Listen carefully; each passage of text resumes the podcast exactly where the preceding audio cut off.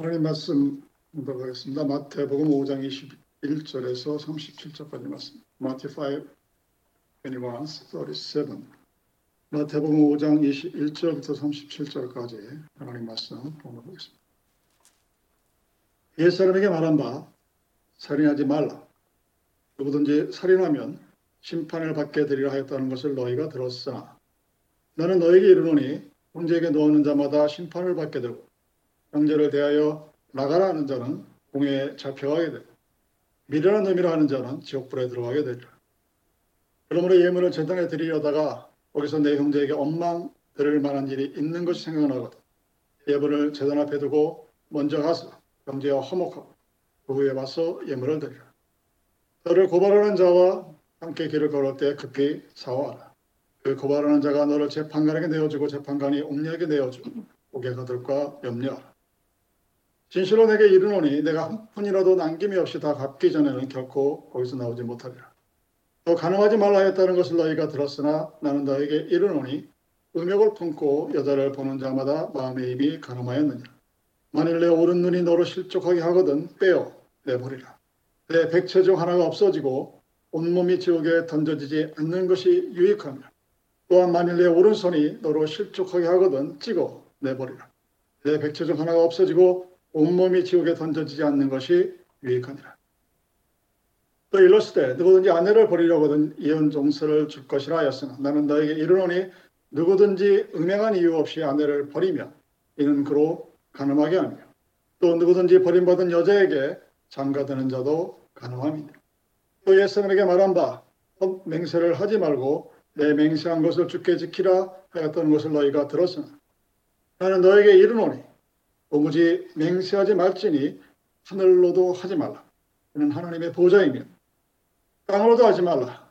이는 하나님의 발등사이며 예루살렘으로도 하지 말라. 이는 큰 임금의 성이며 내 머리로도 하지 말라. 이는 내가 한 털옷도 희고 검게 할 수 없음이라. 오직 너희 말은 옳다, 옳다, 아니라, 아니라. 이에서 지나는 것은 악으로부터 나느니라. 아멘. 새해가 시작된 지 정말 빠르게 벌써 6월입니다. 세월이 학살처럼 신속하게 움직인다고 얘기하는데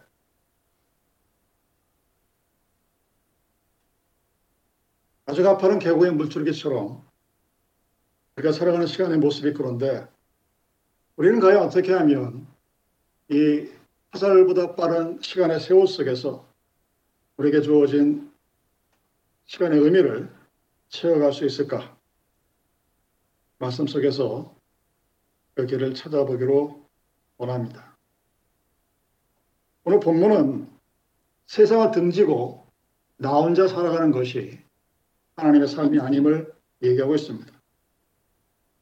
세상을 등지고 사는 것이 아니라 세상을 밝혀주는 제자로서의 삶이 어떤 것을 지향하는지를 말하고 있습니다. 여러분, 세월이 빠르다. 또는 지나간 세월이 참 무상하다. 하는 것들은 인간이 얼마나 연약한가를 느끼게 해주는 것입니다. 그러한 삶 속에서 우리는 과연 어떻게 해야 하나님의 말씀에 입각한 그리스도, 그리스도인으로서의 삶의 의미, 그리고 우리에게 주어진 장차 다가올 그 종말을 앞에 둔 우리들의 삶을 살아갈 수 있을까? 마태복음 5장 21절과 37절은 하나님의 뜻이 무엇인지를 보여주고 있습니다. 그리고 그 말씀이 우리들에게 하나의 해답, 앤서를 주고 있습니다. 그 답을 통해서 하나님의 은혜가 나누어지는 시간이 되기를 바랍니다. 그럼 그리스도인들이 세상을 살아가면서 굳건하게 살아가야 될 주춧돌이 바로 하나님의 말씀에 대한 굳건한 신뢰입니다. 우리가 살아가는 오늘날 그리고 이 세상은 하나님의 말씀의 능력을 힘입지 않고는 살아가기가 점점 어려운 그런 환경이 되어오고 있습니다. 요즘에 일어나는 폭력, 바이올런스는 예전과 비교를 할 수가 없습니다. 유괴범들, 부모가 자식을, 자식이 부모를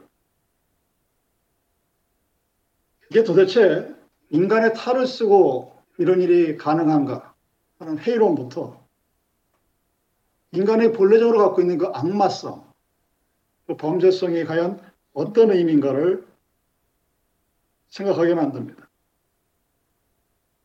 여러분 21세기 사회를 한마디로 정의하는 것 중에 하나가 욕망으로 일그러진 사회입니다. 우리가 살아가는 이유가 나의 욕망, 그것을 극대화하기 위한 그런 삶의 시스템으로 바뀐 지 이미 오래되었습니다.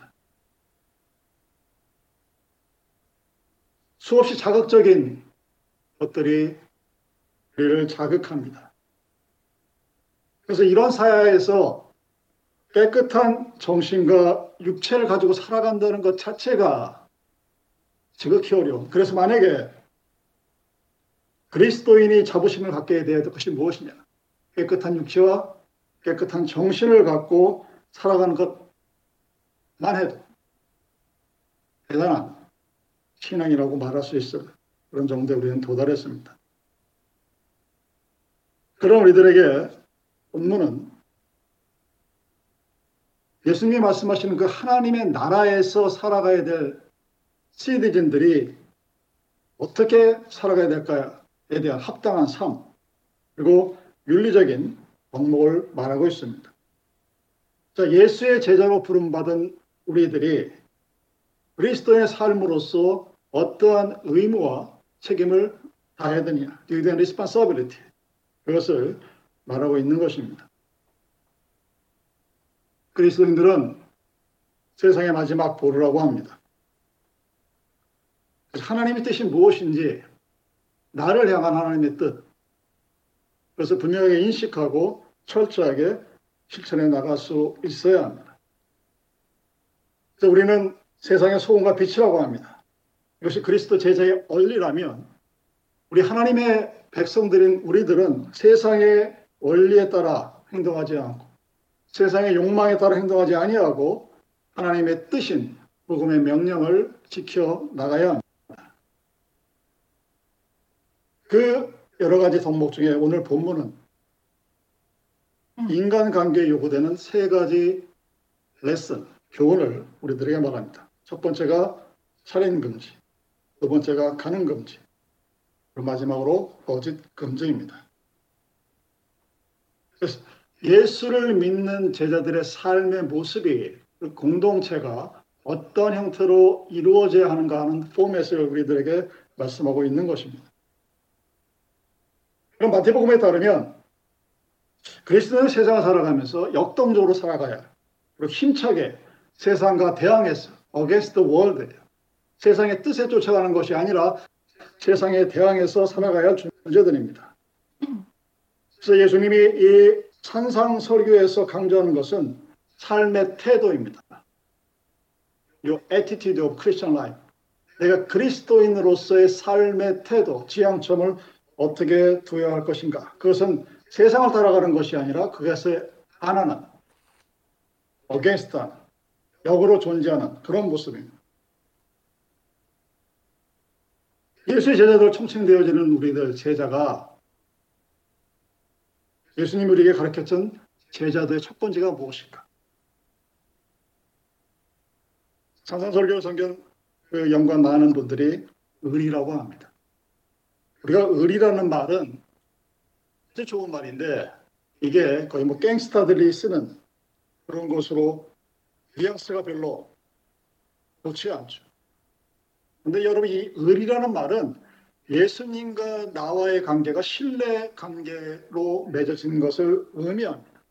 그러니까 예수님과 내가 파지티브한 관계예요.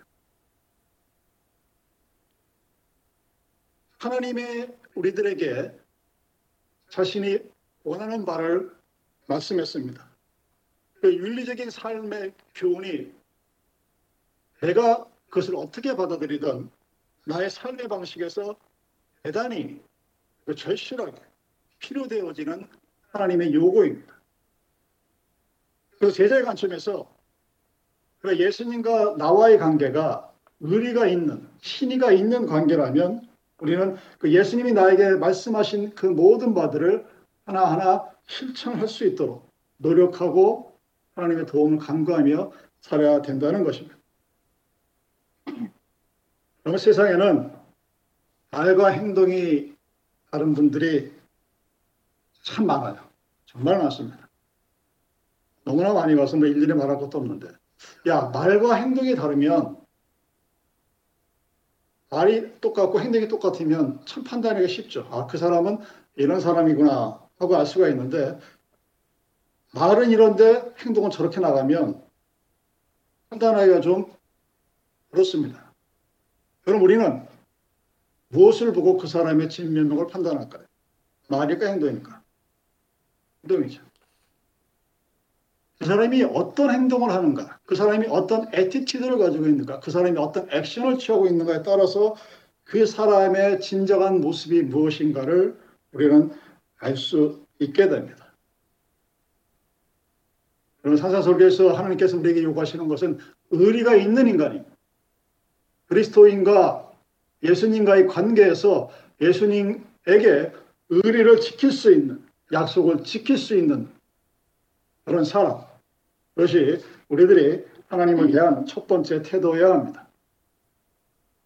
자, 그렇다면 우리는 그런 태도를 가지고 어떻게 행동해야 할 것인가? 아주 섬세하게 본문이 그것을 말하고 있습니다. 행동 하나를 통해서 이런 경우에는 이렇게 하라, 저런 경우에는 저렇게 하라 하고 아주 자세하게 묘사합니다. 마치 닥트린을 얘기하는 것 같아요. 윤리 교육을 얘기하는 것 같습니다.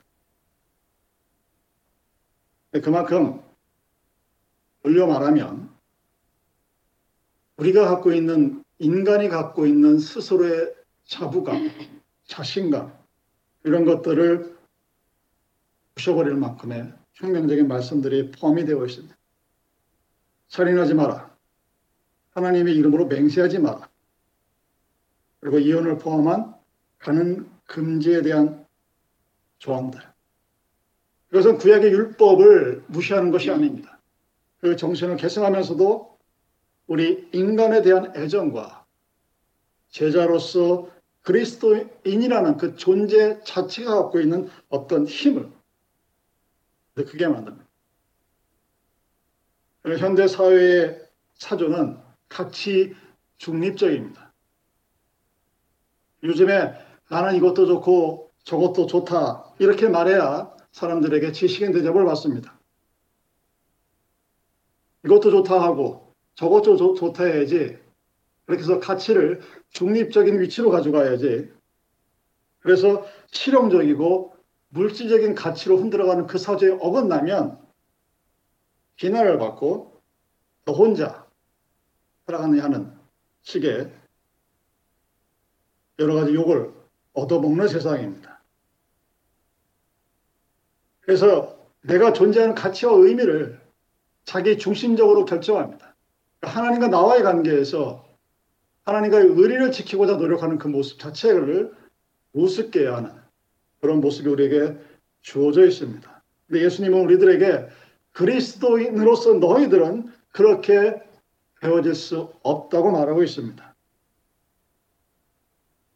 여러분 신문지상에 나타나는 또는 매스미디어에 나오는 요즘의 세상들 보면 야, 정말 인간이 악하구나 하는 생각을 버릴 수가 없게 됩니다. 여러분 누군가를 죽였다고만 해서 그것이 살인이 아닙니다. 누군가를 나쁜 사람으로 만들기 위해서 전 사회가 단합을 합니다. 거짓 증거를 만들고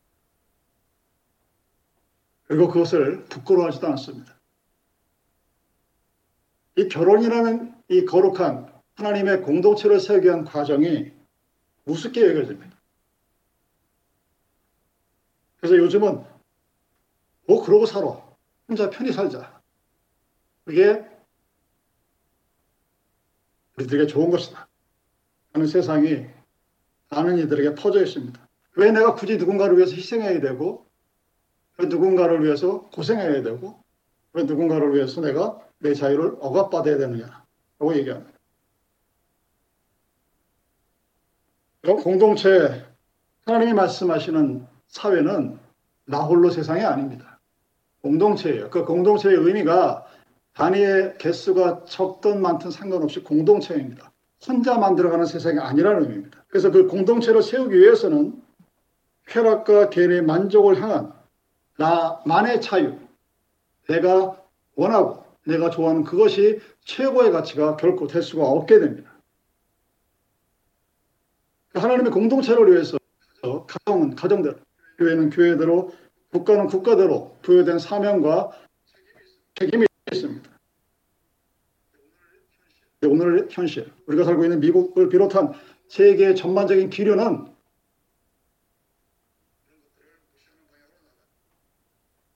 그런 것들을 무시하는 방향으로 나갑니다. 그래서 많은 그리스도인들이 지쳐나갑니다. 그래서 나만의 희생, 나만의 봉사가 무슨 의미가 있나 하고 얘기합니다. 그, 그런 문제들이 교회 안에서도 불거집니다. 지난주에 우리가 말했듯이 우리가 우리가 잘 알고 있는 고린도 교회에 나타난 그러한 모습들은 2000년 전에 벌어졌던 그때 당시에 국한된 역사적인 사실을 뿐만 아니라 오늘날에도 하나님의 교회 내부 안에서 생기는 시기와 분쟁이 있습니다. 그래서 사도 바울이 울면서 호소하고 너와 우리는 서로 협력하는 코워크라는 그 의미를 고린도전서에서 끊임없이 우리에게 말하고 있습니다. 여러분 본문에서 보여주는 그리스도 행대 원칙이 무엇이냐? 자, 바른 교회를 만들고 성경적인 교회로 만들어 나가고자 할 때 교회의 구성원들이 어떻게 행동해야 할 것인가? 그 프린서프를 우리에게 말해주고 있는 것입니다. 단순한 개인적인 윤리의 규범이 아닙니다. 나 혼자 살인하지 아니하고 나 혼자 거짓말하지 아니하고 나 혼자 정절을 지키는 것에 그치는 것이 아니라 교회 구성원들 간의 삶의 태도가 어떠해야 되는가를 말해주고 있는 것입니다. 교회가 이 세상에 존재하는 이유가 있습니다. 그 교회의 존재론적인 이유는 지금 다가오고 있는 하나님의 나라를 이 땅에 보여주는 창으로서의 존재 역할입니다. 그리고 그러한 존재론적인 교회의 역할을 감당해야 할 책임이 그리고 의무가 교회를 구성하고 있는 우리 모두에게 주어진 하나님의 책무입니다. 나 개인의 삶이 아니라 내 삶의 모습을 통하여 나는 지금 누구를 사랑하고 있는지 아니면 미워하고 있는지 내가 살고 있는 이곳이 이 공동체가 하나님께서 원하시는 진정한 하나님 나라를 향한 그 모습인가를 순간마다 매일매일 점검해 보아야 한다는 이야기입니다. 그럼 그리스도인의 삶, 그리스도인의 행동, 그래서 우리는 두 가지로 정리할 수가 있습니다. 첫 번째는 예수님의 교훈에 입각해서 예수님과 함께 맺은 의리, 신뢰, 믿음의 관계입니다. 그리고 또 다른 하나는 우리가 오늘날 살아가고 있는 이 시대의 정신을 거슬러 올라가서 하나님 나라의 삶에 일치하는 그러한 삶의 태도입니다. 오늘이 우리들에게 말하고 있는 살인, 맹세, 이혼과 간음 등에 대한 금지 명령은 이러한 조건에 맞도록 이끌어 나가는 중요한 요소에 해당됩니다. 예수님의 교훈, 하나님에 대한 깨끗한 신뢰 기반을 두어야. 그래서 명명백백하게 그분의 뜻에 따라서 오늘 나의 삶을 살아가는 것으로 요약할 수가 있습니다.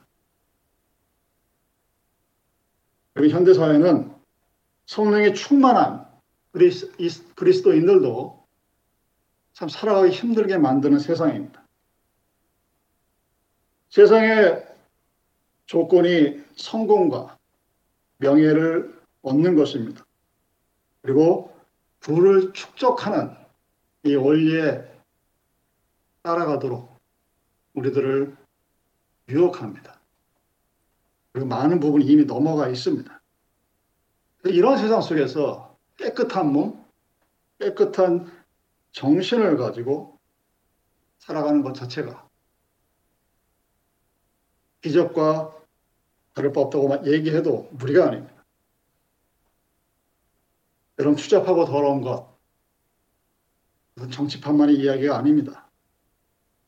우리 삶의 모든 자리에서 옥치어 들어오는 것들이 더러움과 부정의 것들입니다. 우리는 우리의 가치가 중립이기를 강요받고 있고 세상에서 성공하고 세상적인 것을 가져야 하나님의 나라가 이루어진다는 이상한 논리에 아무런 저항도 하지 못한 그런 삶을 살고 있습니다. 근데 우리는 예수님께서 우리에게 말씀하신 그 율법의 조항, 그 조항을 지켰느냐, 지키지 않았느냐, 안식일을 범했느냐, 안식일을 지켰느냐, 안식일에 착한 일을 했느냐, 아니면 공든소를 고쳤느냐, 이런 그런 조항 조항에 따라서 살아가는 피동적인 율법이 시키는 바에 의해서만 살아가는 그런 존재가 아니란 얘기입니다. 여러분의 순간순간마다 여러분이 뭔가를 결정할 때마다 결심할 때마다 하나님의 뜻을 묻고 하나님께서 합당한 결정을 내릴 수 있는 내 종말의 모습을 미리 바라보며 살아갈 수 있는 그런 모습을 우리들에게 지킵니다.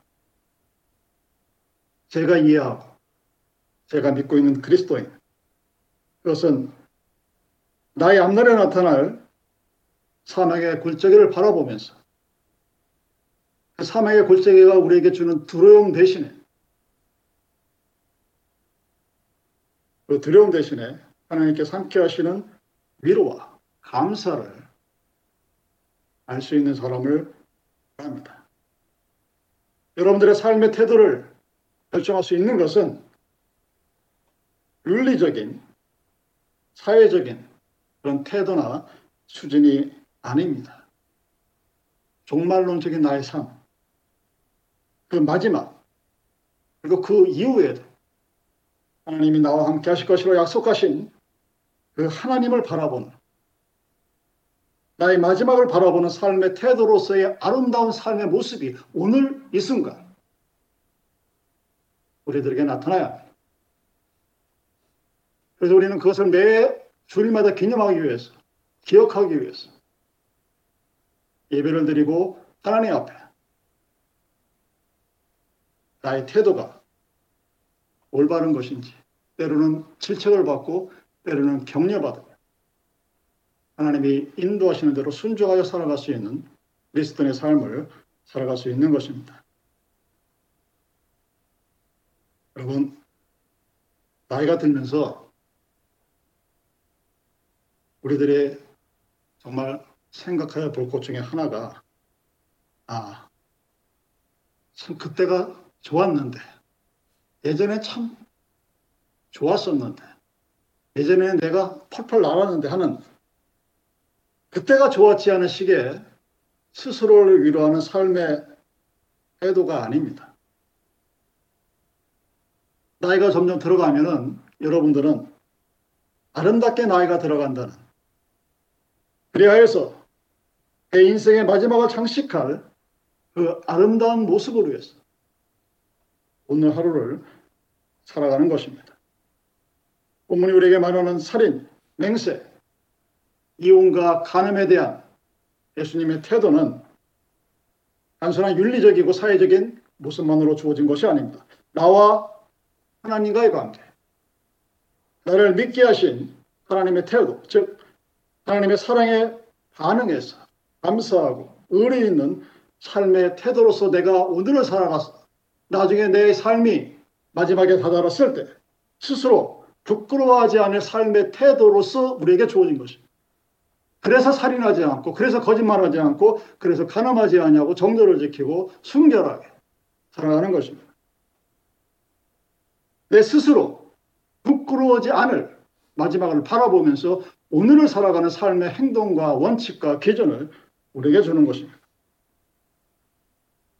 나의 삶의 아름다운 나머지 여정을 위하여 우리들에게 주어진 오늘을 나는 율법을 지켰다고 스스로 자부하는 어리석음이 아니라 나와 함께 하신 나와 늘 함께 하셨던 그 하나님과의 아름다운 동행을 통하여서 하나님과의 친교를 통하여서 매일매일이 천국의 삶을 살아가는 이 나라